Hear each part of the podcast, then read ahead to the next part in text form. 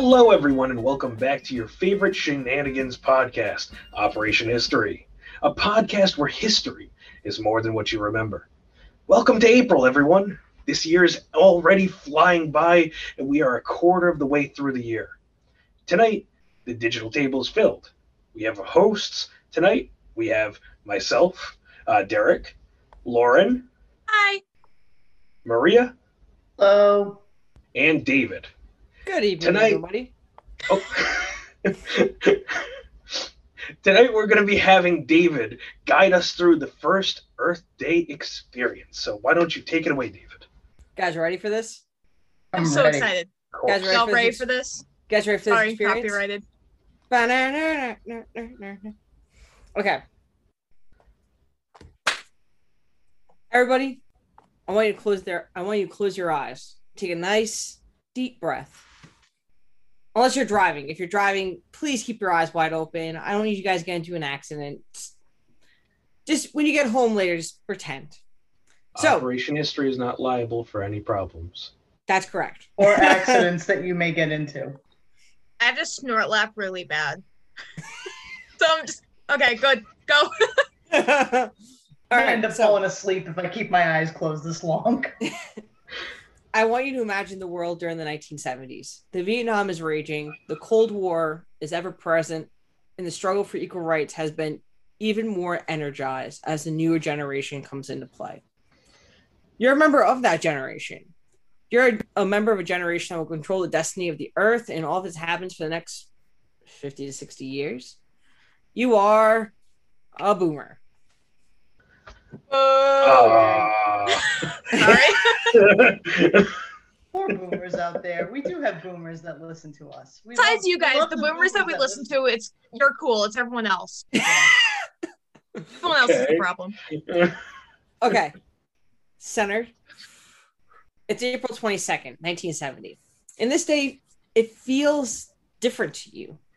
You've marched before, you've joined civil rights protests, you've joined protest movements, you've listened to the songs of Pete Seeger, Neil Young, and Jefferson Airplane. But this day just it hits you different. It's a Wednesday, and you're heading to class. Until a fellow student stops you you both talk about the sit-ins that are happening there are teach-ins going on across campuses all throughout the united states and because you've been part of these movements you've asked if it's another anti-war protest schoolmate looks at you and says nah it's not that it's something different it's a green protest and you say what do you mean green protest schoolmate looks at you and says Professor so and so is having an informal sit in. Let's join. So you sit down and you listen. This professor is giving this nice informal conversation. This conversation been happening between you, your classmates, very informal. There's no grade, just all nothing but positive connections going on. And you talk about the loss of species happening every single year due to pollution, conflict, technology, the inappropriate use of technology. And as you guys have this conversation, you get more energized. But it's not the energy you felt before. It's not the aggression. It's not facing down armed police force. It's just profound experiences. It's different. It's just you engaging with the weather, just soaking in that sun, that 60 degree weather it's you just sitting there, just inhaling the beautiful air that's going through, feeling the tension that's fly off you. You learn and engage about how Mother Earth supports you. You stand there and wonder. And you think, wow, the earth does all of this for me. It provides me this oxygen, provides me the sun. After a little bit, you're given um, a plant that comes from the earth. In some circles it's called jazz cabbage. In some co- some circles it's called devil's lettuce. Whatever the case may be you take a hint though along with your friends. You go down you round up the gang you round up all your classmates your friends you start playing some frisbee just out there out in the sun playing some frisbee just involved in the moment involved with the earth feeling that connection Later, you found out you find out it's not just your community that practice these events. Frisbee games of frisbee and people taking hits are happening throughout all the United States. It's happening in small states like Rhode Island. It's happening in states like Virginia, California. Big cities like New York City is closing down. Even the capital, Washington, D.C., has events like this going on. It's happening in every state. You're not alone, though. There are 22 other, there are 22 million other Americans who are taking place in this profound experience. They're taking place in these festivities. And you talk about the condition of the of Mother Earth. After the day is done, you're sitting at home, you're watching your television, and you hear this news come across. It's all around the world. It's not just America. Over 190 different countries participate in the first Earth, Earth Day. There are over a million people who are mobilized, like you, not with shields, not with fists clenched ready to fight, but millions of people just having conversations about what's going on in the world, policy, experiencing the earth in a different way, in a different perspective. Open your eyes. You were just at the first Earth Day. Environmentalism in the United States is not new in the 1970s. It's actually the third wave of environmentalism, and it starts around post World War II. The reason being for it is kind of the American dream mentality of I deserve a, a nice green lawn, nice white picket fence, and a pink house. If you can quote that, if you can figure out that song reference, I'm impressed. But the other thing is, Americans want this new suburbia to be preserved with green area for the kiddos. They don't want factories polluting their air. They don't want people dumping stuff in their stream. This sentiment, this sentiment, coupled with the environmental disasters like Santa Barbara oil spill of 1969, the pollution of the Great Wake of the Great Lakes, and the death of all of, of huge amounts of fish there. The Chattanooga River in Ohio catches on fire for the 13th time in that century alone due to pollution issues, different chemicals, pesticides running off into the river. The environmental age that's now on the people's minds is let's get ready to act. Grassroots organizations for environmentalism has been around and it's largely been localized.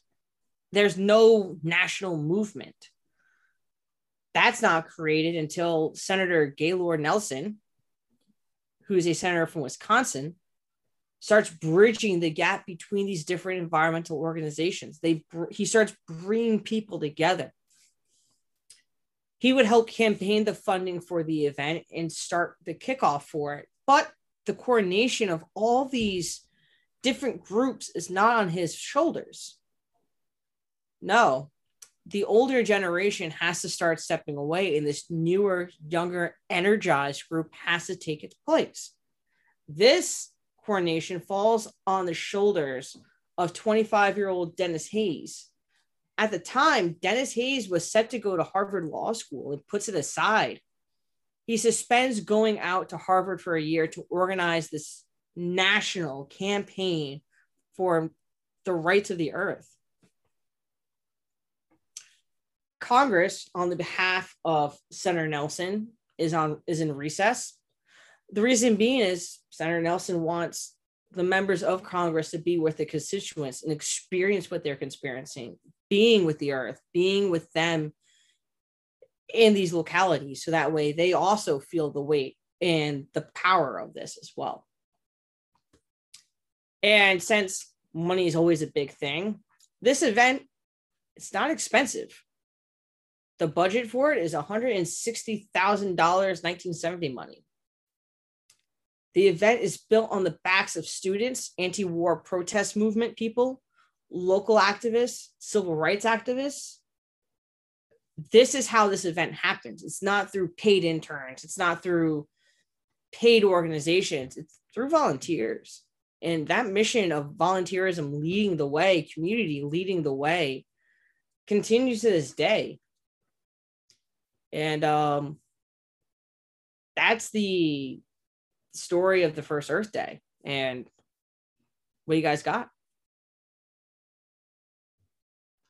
It was a very nice picture that you painted. I really enjoyed that. And I didn't realize it was as widespread as all that. I knew I knew it started in 1970 and I knew the day, but that's it's pretty much where my knowledge ended. I didn't realize, yeah, like Maria said, I didn't realize that it was like global. You know? I I didn't realize it totally either. Um, the EPA site. So I have.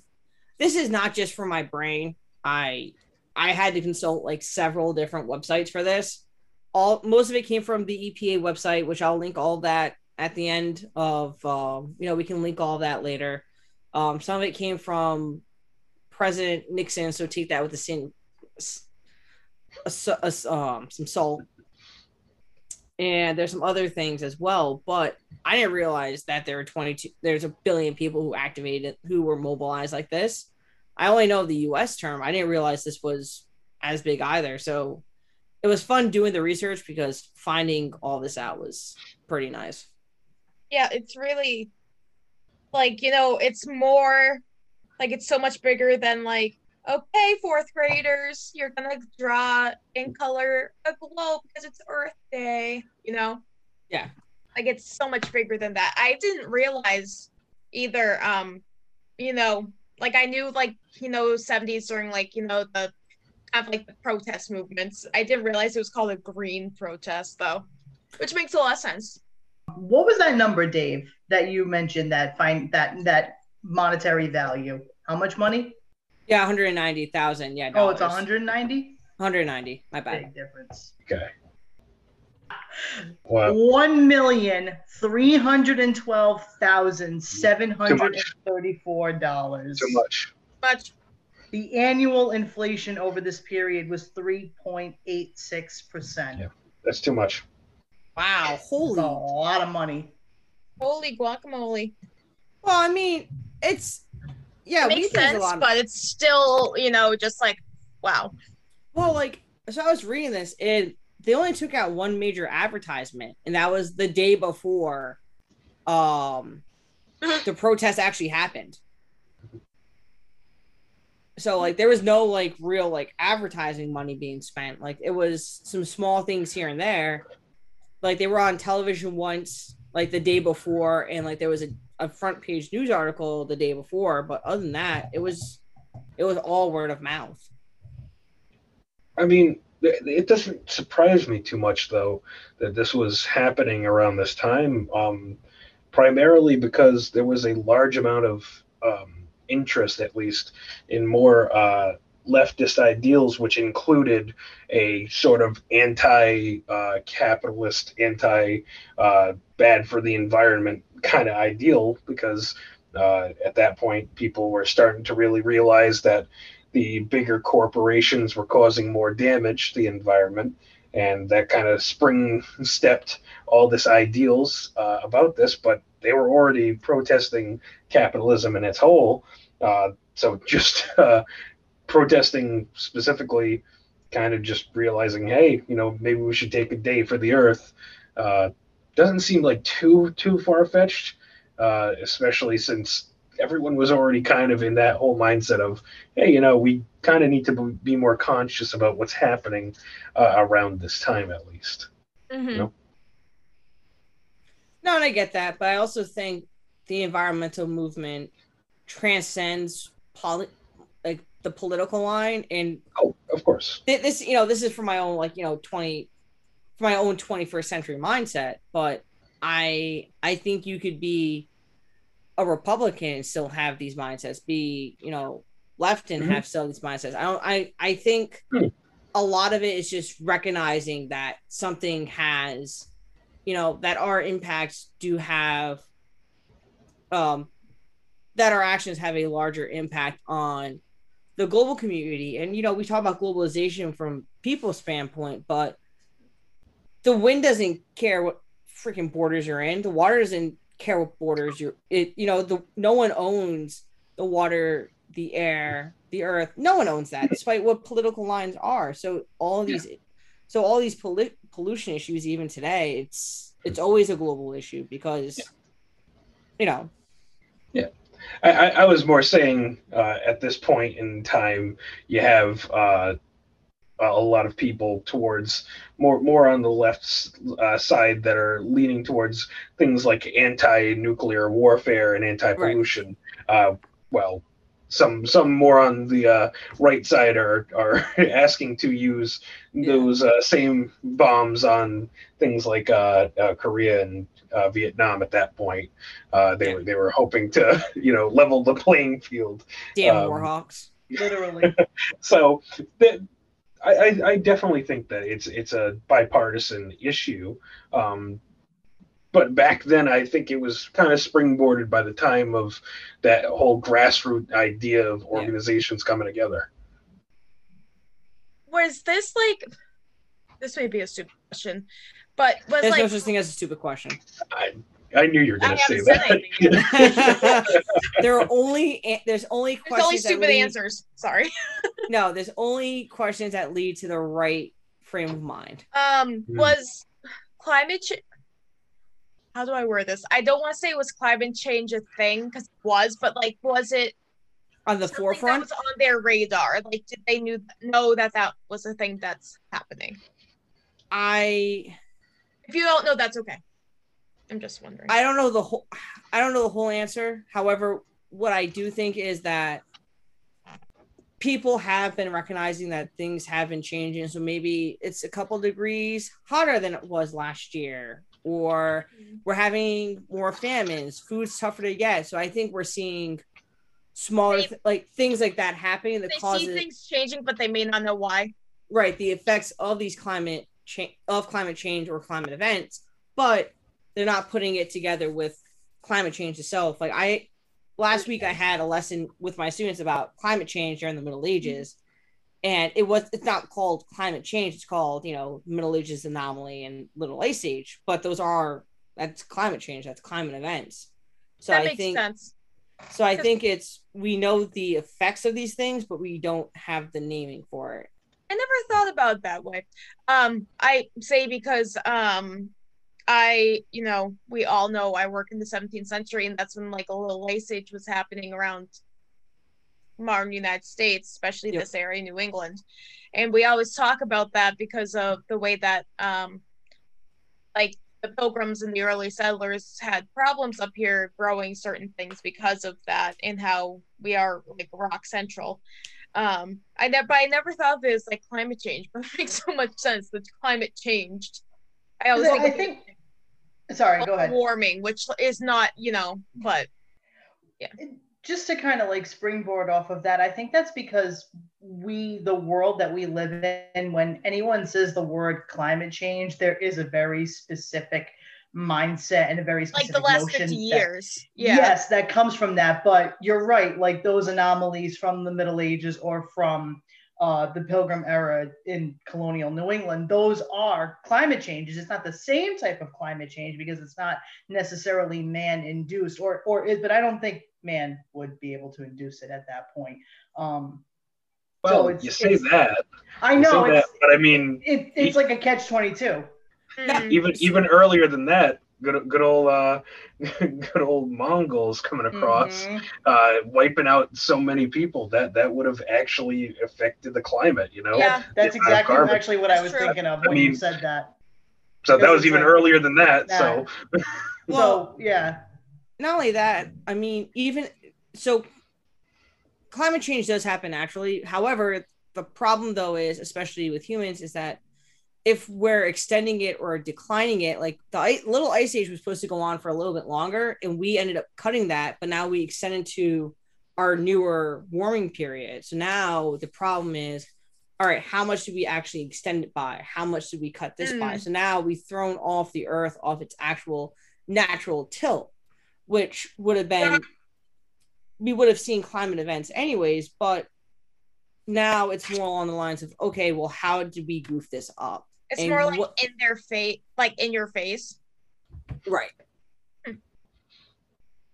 uh, things we have to deal with. Ugh.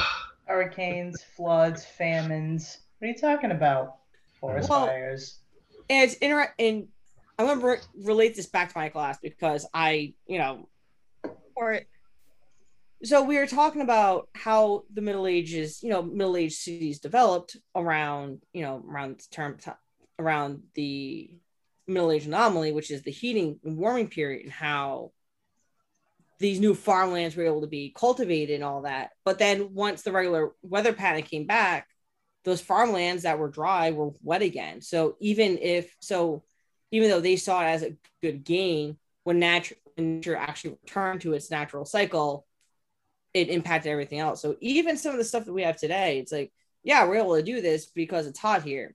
Okay, so if the ecosystem goes back to normal, then what happens? right. Right.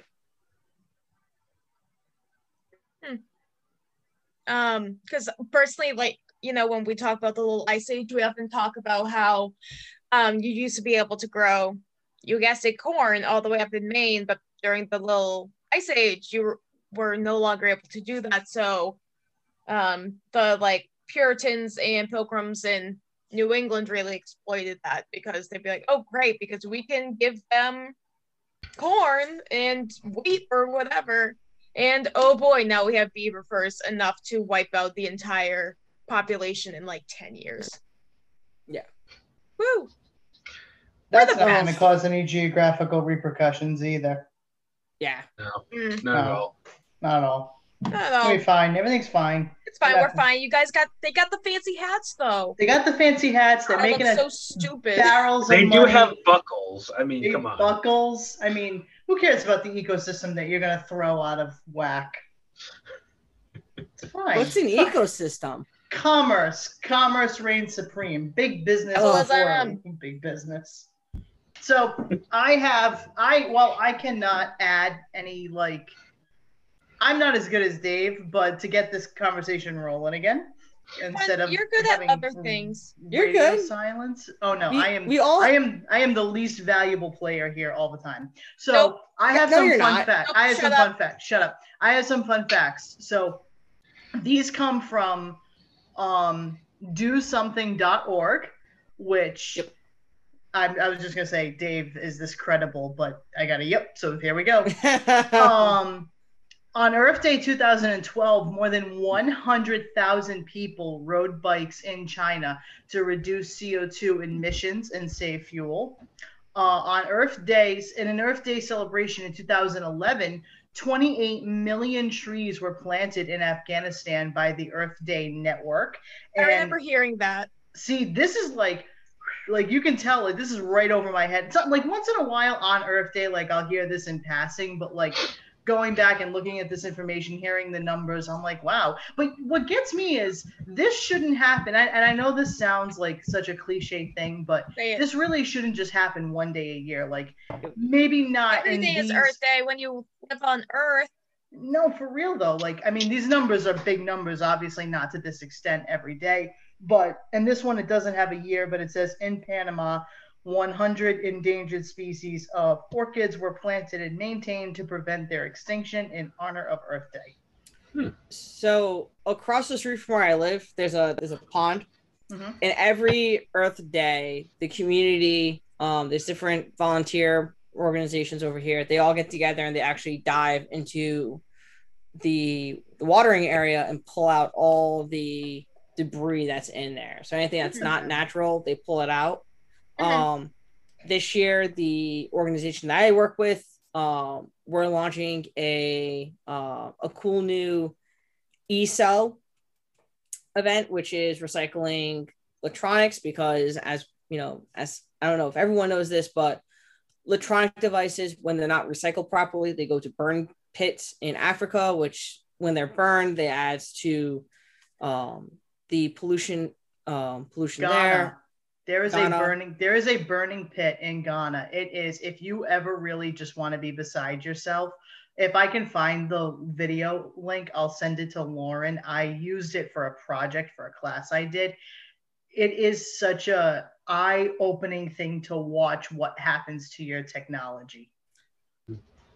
uh, I mean, speaking about the environment, it is um, a lot of big countries, including the United States, is going to have to check itself soon. Uh, there are a lot of smaller countries that used to accept that excess waste that are now sending back entire shipments of it uh, because they are completely done with doing that because their people are experiencing a lot of bad health benefits from all that stuff in the air and stuff polluting the ground. Uh, so there's going to be a lot of talk, and I'm assuming the next 10 years about how we're going to actually start using things like better plastics or some kind of thing Yeah. that destroys plastics or something. we have to do it quick. yeah, not only that, I mean, just mining for cobalt, mining for lithium batteries, you know, all the stuff that goes in every electronic that we use today. uh, And. You know, you throw it in the waste basket or you, you know, you give it to your, you know, Mm. your phone company and you don't know what they do with it. Um, but there are there are global efforts to take these electronic devices that we have and donate them and recycle them so that way you can still use some of the pieces in there or it can be you converted in a sustainable way um i know i am working this earth day um which i'm fine with. And i have a laptop my old laptop upstairs um is going to be the first laptop dropped into this e-cell bin. The first e-cell bins that we have on on the museum grounds we're gonna i'm gonna be dropping it in as soon as i go in for the day just boop. And um you know because this stuff needs to get recycled and we have to do a better job of you know protecting what we have which is mother earth and everything that provides for us What um what day what day is Earth Day this year? it is on a thursday the 22nd Oh, I For was gonna say because I'd love to come down, but I Mm. also work. yes But I'm sure we have something um up in my neck of the woods very soon. So we're going to start off at the museum that i work um, i work at um, and then we're hoping to branch off into the local community try and put different e-cell bins in different areas so that way. Um, you know we can get more people involved. We can get you know everyday people involved because it takes it takes a village to keep everything that we have. Hmm so what else do you guys got I did Bring find on- that video and I sent it to Lauren. So um, Thank you. it actually, uh, the website uh, was from an old professor of ours. So it is i recognize that url Yep, recognize that URL. Does it does his name start with a D and end with a O N? Oh Yes. yeah. So he lives again. Oh, love him. Yeah, so um so yeah, that's his that's his website. So the video came through his website. okay, awesome. I will add that. show notes Show notes. I have to write those. Um, I don't know. I I've been like learning a lot, and I feel like I'm not saying anything because I'm just like absorbing like information. So how all right, so I, I'm I'm the same way. I feel like I'm I'm absorbing. So like do you find that and this this may be a stupid question as well.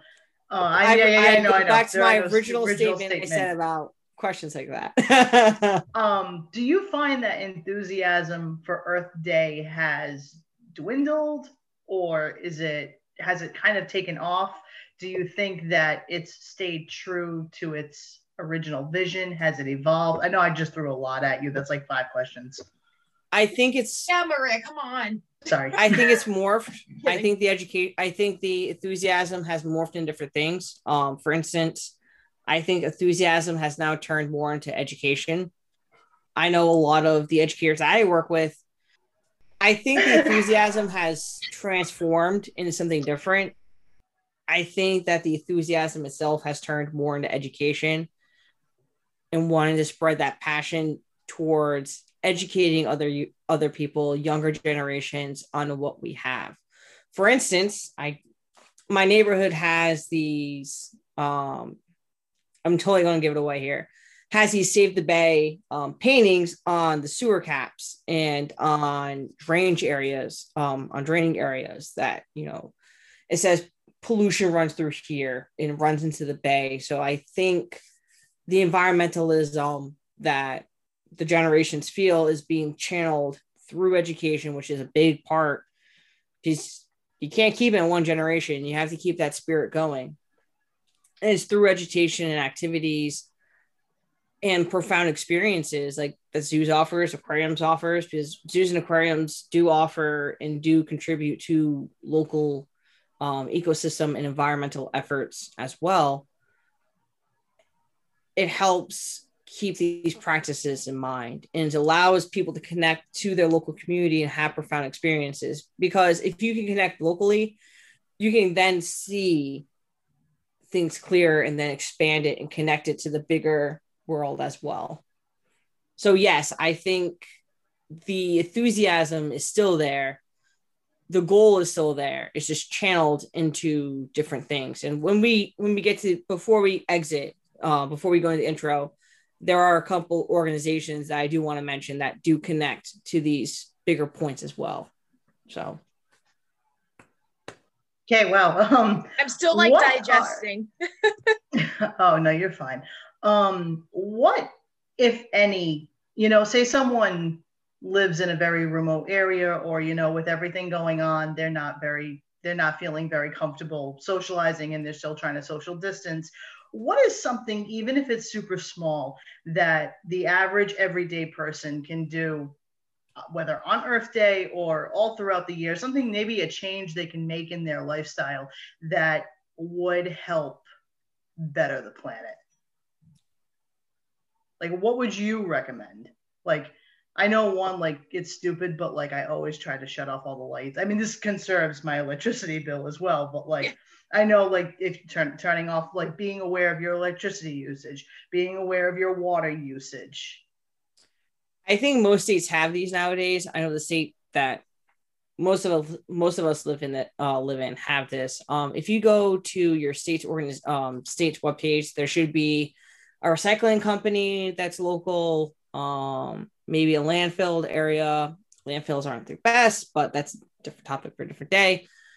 If you go into your recycling company, you can see what's recyclable for you and what's not. And that is a good first step, especially in these times where people are still trying social distance as they wait for their vaccines, as vaccines roll out. And as life goes back to normal, once life starts going back to normal, it's then looking at nonprofit organizations that you can volunteer with. It's setting up community groups that monitors, you know, trash. You know, there's side trash on the side of the road, there's litter. You know, you can pick that up too. You can recycle that the proper way. I went not dumpster diving, but I went trash diving last weekend because I noticed people were throwing recycled goods in the trash and not putting in the recycle. And so I put my hand in there and I work with the general public, and there was probably about a 5,000 things worth of germs in there. And you know what? It's picking it up, throwing it in. I had my hand sanitizer, slap that bad boy on, went on my day. But, you know, it's small things like that. Um, you know, it's, there are small like, acts that we can do every day. You know, like, there's websites oh. that help out. You know, it's looking at local zoos, palm oil, you know, just scan to make sure you're not buying something that's palm, that's from a place that um, abuses palm oil. There's a palm oil crisis going on, which is used in most everyday items. So if you go to the store, I have a little app. Um, I can put in the show notes and I can tell you all later. Um, but there's a little app that you can scan your barcode and um, it pulls up if it's uh, palm oil um, ethic or not. And if it's not ethic, then I don't buy it. And yeah, the band the brand that I might buy might be a little bit more expensive, but I know that at least other environments in different in different countries,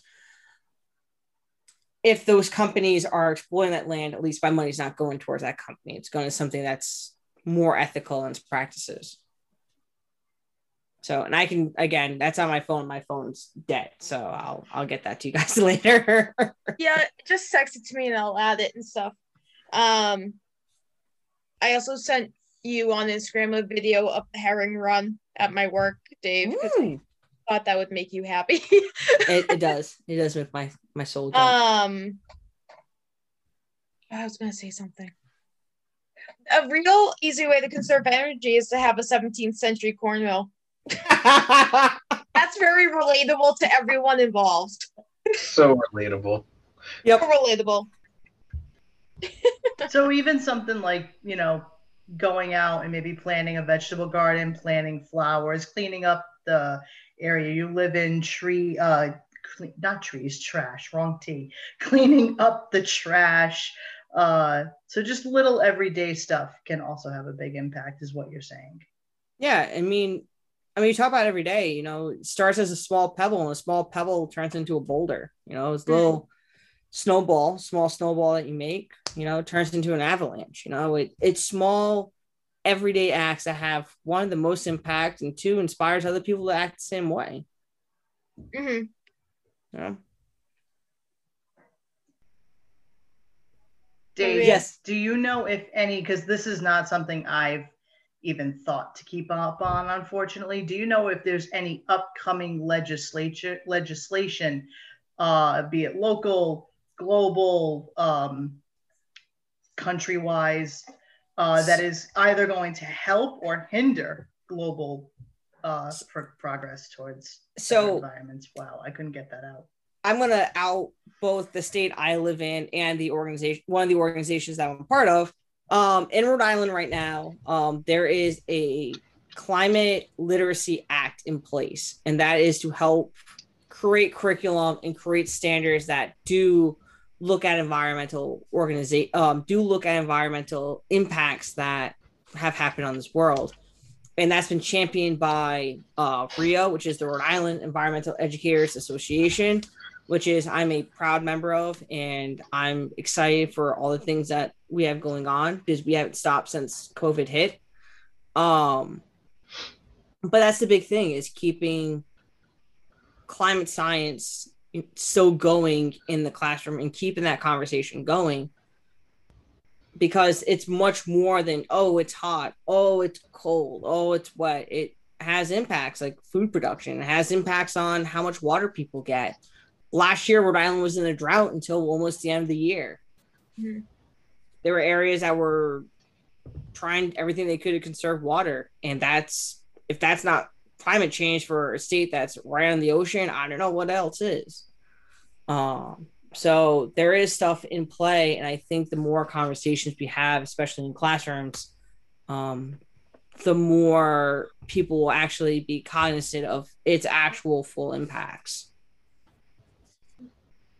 So um climate so climate literacy act going on in rhode island right now it's actually up for conversation in the state in the senate and congress this week. Um so for everyone listening in rhode island go ahead sign it call your congressman call your senator and you know help try and get that bill passed. Because a lot of people are saying it's just finance stuff. There is a there is a environmental bill that does have some money attached to it that's in the house and and it's going to go to the senate uh, but i think by having climate literacy in classrooms and having standards that are geared to that um, and a clear path for how we can have that in classrooms i think will be a little bit more beneficial than just money that's just me Yeah. Yeah. woo- woo. Yeah, boy. agreed um also fun fact i only saw this from one source so i can't verify it but there was an article posted i guess coin uh coin pro for those of you who don't know coin pro Coin Enter. Pro. coin pro which is a counterintelligence organization that should only be used for foreign affairs and was used on the american people illegally because that's the way things roll sometimes don't say that happened sorry but sorry just saying Anyway, that's that's a we need to shock talk about it.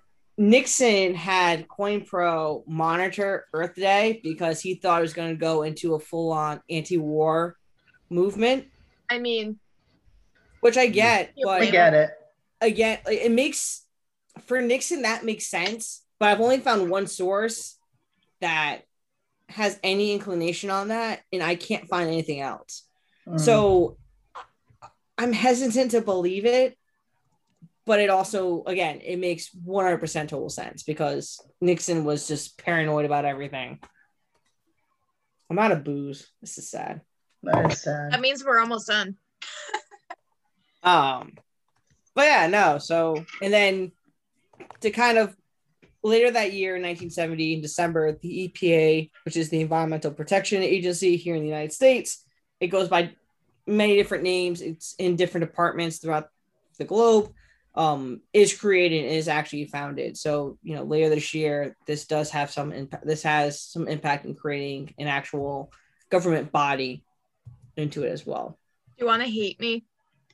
I all like the reason why I really know EPUB is because of the Simpsons movie as a child.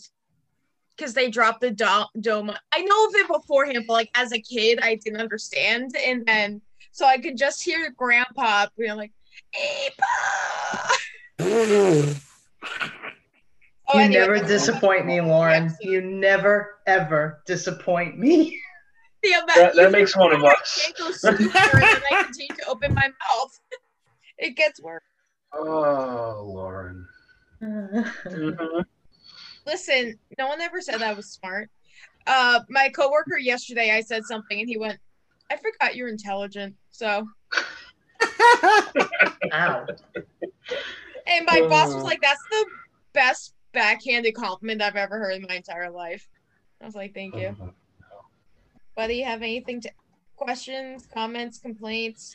Oh, I have questions, but they can't be answered here. Come on, keep asking them. No, no, like no, they're just in general. They're they're questions for a higher power. I got questions, but you can't answer them. Why are my friends like this? Why am I doing a podcast? I told you today's one of those days for us. On a, I mean, on another note, I think last time we did an environmental podcast, I plugged this same because I know at the end of the episode, I don't know if we're there yet, but um, Yeah, I have a feeling we are. I have a feeling we are there. it's going downhill fat, even worse than it already has been fast. um so i plugged this podcast uh this podcast. I plugged this organization last time. I'm going to plug it again. It is the african parks network. You can find them on instagram at african parks network. Uh, they are a uh, conservation ngo that manages national parks and protected areas on behalf of governments across africa to benefit people, wildlife, and environment. And honestly, I um they're legitimate. They're a royal charity, so they're they're pretty legitimate. Uh, I follow them on Instagram, and I I love their content. I think they're a great group of people. I think they're very dedicated. They help out their community. They really care and really try to do great things. That organization, I just I always think that organization is worth a plug. Um, unfortunately, I have to get better at following different environmental organizations, but that is one that I do follow and try to support when I can because I believe in the work that they do.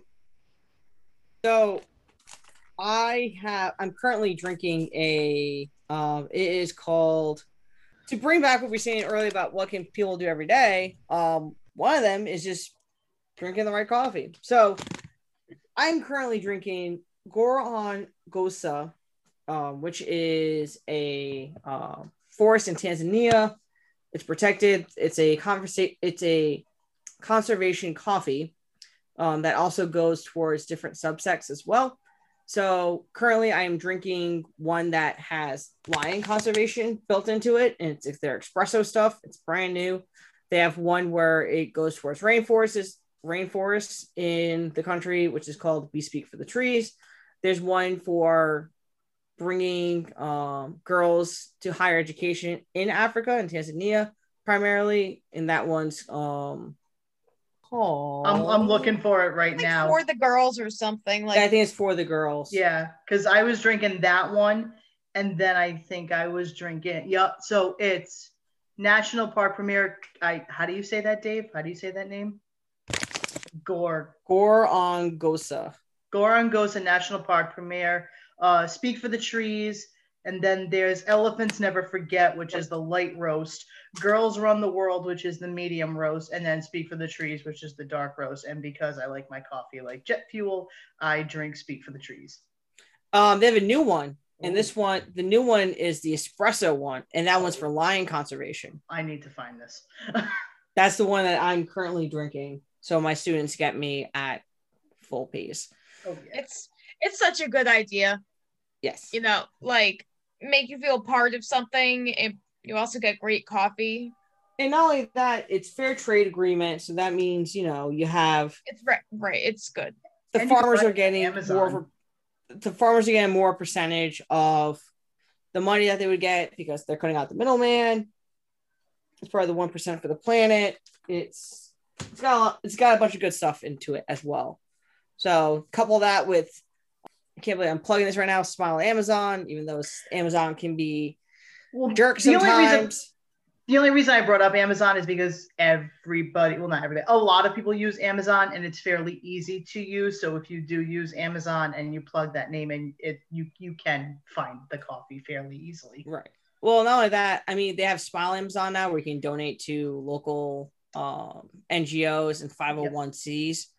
Um, so, for instance, the organization I work with, every time I make an Amazon order, it goes back to the organization I work with because I believe that, hey, listen, I believe my organization, its mission, everything that we do. So, I had I had the um what did I have before? I have Feeding America now. I forgot which one I had before.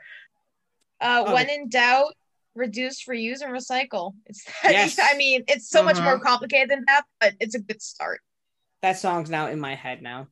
Reduce, Reduce, reuse, reuse, recycle. Reduce, reuse, recycle. Reduce, reuse, recycle. Well, everyone had great questions, and we all went down a good, nice, fun conversation. Um, there's a couple of things I want to mention though before I turn everything back over to everyone. Before we end tonight's episode, I just like to take a moment to thank all of the environmental organizations out there. There's, like we said, there's a good amount of local grassroots organizations, and there's a lot of them in localities. Um, but there's a good amount of big overall organizations. Organizations like the North American Environmental Educators Association or the NAEEA. Um, the organization I plugged earlier, RIA, which is the Rhode Island um, Environmental Educators Association. There's the AZA, which is the Association of Zoos and Aquariums. Um, local nonprofits like zoos, aquariums, um, clean water areas, um, clean, you know, clean Rhode Island, clean air environmental organizations. You have all of these different areas, and but most importantly, it comes down to everyday people and everyday practices. So everyone who practices sustainability, you're part of the solution too. And for everyone, I have a challenge for everyone here who's listening to the podcast, who's here on the table on Earth Day. I would like everyone to spend at least 25 minutes outside.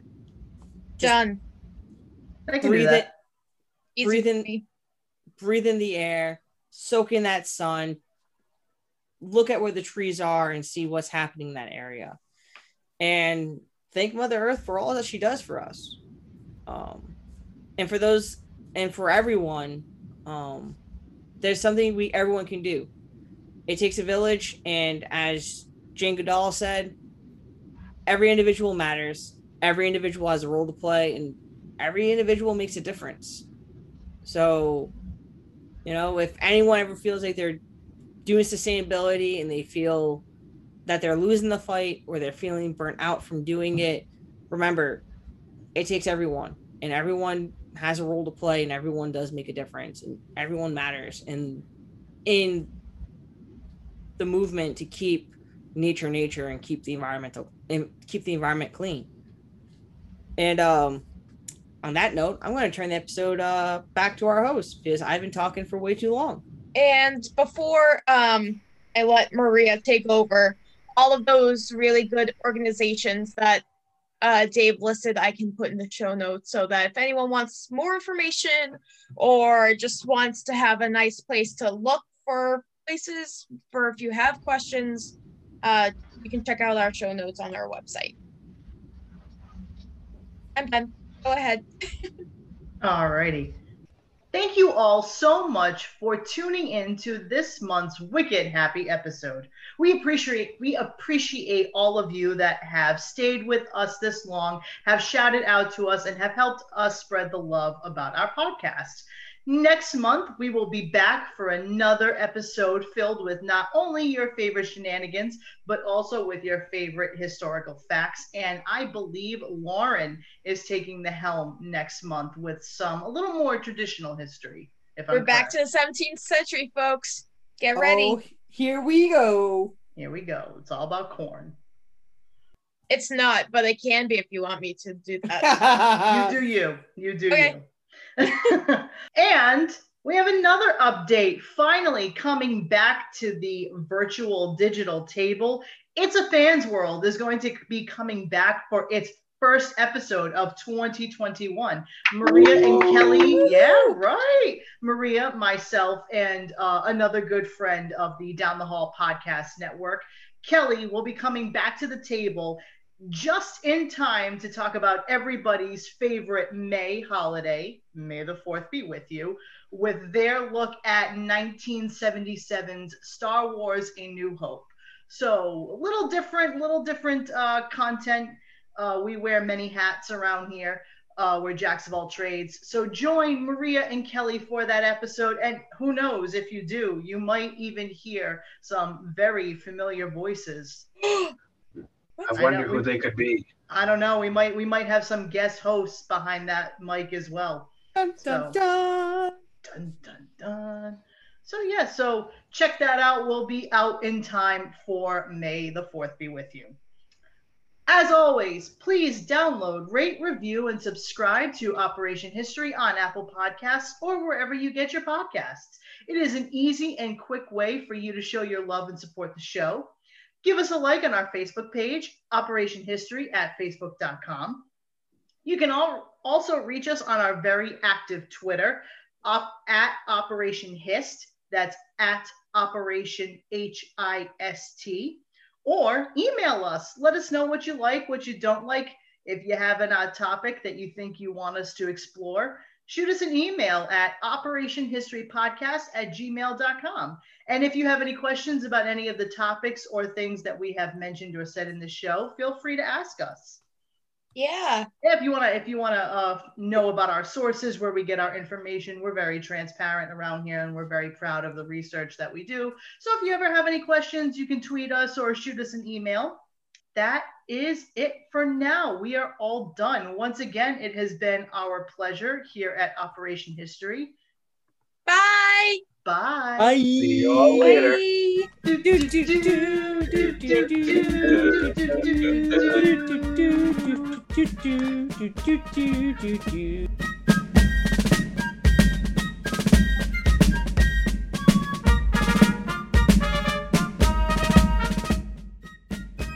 Operation History has no association with any of the institutions or organizations mentioned in this podcast. The views and expressions of the hosts and guests are theirs and theirs alone and do not represent any academic institutions, organizations, or companies that they currently work for or attend, or that they have previously worked for or attended in the past.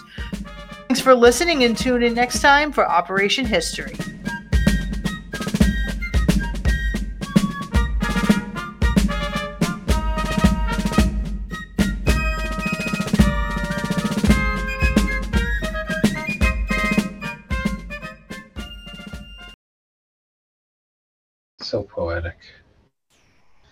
I have one Yeah. brain cell. It's falling out of me. I have one brain cell. I want to die. La la la la la la la la. Oh, one day. Wow wow wow wow wow. anyway, um, anyway. And 'Cause Derek- not your Oh. Derek, because David doesn't know what's going on. You just did it. Thank you. Thank you so Maria. much. Thank you so much, I pulled You're a. Maria. You're my hero. I pulled a Maria. You're my damn it. hero. I have to quit. Get this Oh. fucking show on the road. Oh. Um. Oh. Mm. Hey Sorry. Maria. Hmm? Why can't you hear a pterodactyl go to the bathroom? Why? Because the P is He silent. is silent.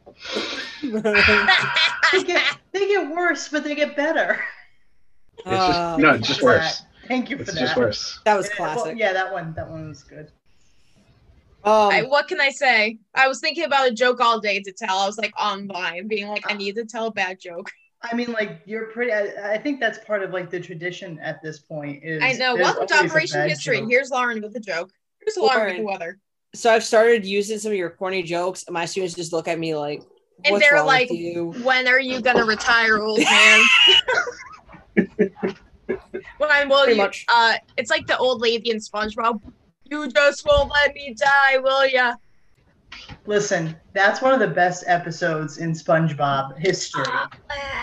Chocolate. They're selling chocolate. I hate to ask, who's reading the intro? I can do it. I, I I'm either due for an um. I read the intro last time, so I'm due for an outro. I Derek, can do it's all it. you yeah. I can do it. I don't have my thing open, so Yeah, I, I already have it open, so you are literally the backbone of society. am I? I thought that was Sure, why not? That's definitely saying something. Corn is the backbone of civilization Oh, and So the the backbone, backbone- of my mental health. Okay, that's a bit far, but Is it though? Is it? yeah. It's not it far really? So wait, so wait, instead of a brain cell, is it actually like just an ear of corn just floating around? it's It's a Wait, corn hold up. kernel. It's a corn kernel. it's There this. Yeah, it's that corn kernel. Just completely frozen. Oh yeah, he is. Yeah. Oh Yeah, no, he is just- He's gone. happy day. Baby, just- come back. we The face he's making is Oh, perfect. me. Come on, Dave. Come on, boy. Come on, boy. Do the podcast. Look, come on. S- Somebody say something like Oh. completely outlandish. Oh, Oh, there there, he he is. There he is. Hi. And that's Okay. why I will never go near a crocodile. yeah, I understand. I mean, that's a harrowing story. I, I It really is. feel bad for you. terrible. What did I miss? Oh, What did missed a I lot. miss? What did I miss? Miss Okay. Virginia, Ben my Singer. home, sweet home. I want to give you a kiss. Sorry. I was listening to that soundtrack today, so I have it like stuck in my head. nice. Proud of you. Thank you. How inspiring. That's all I got. I'm not carrying us anymore. They, this is the most hippie. This is the most hippie episode that we have. The the destination, Uh, man. For now. For now. Yeah, For now, yeah, you're right. For now. The journey's the destination, man. Yeah. Hippies. What else we got? Anything else? I don't I don't know. I mean, I'm like I feel bad. I just like my brain is just like absorbing. I got something. I feel This is definitely not my field. I know Dave. this definitely ain't me. I don't wanna go to school. Speaking of school, you're going to the library tomorrow still? Yeah. All right. I'll I have you class there. Why at- why don't we just save this for afterwards? Okay. It's all blooper material. What are you talking about? Yeah, this is bloopers. Um Oh I have class God. at four, but I'm just gonna do it and no one talks in that class anyway. So Sweet. I'm just gonna appear behind you, be like, it's Ronald. Yeah, and he's gonna be like! Fuck.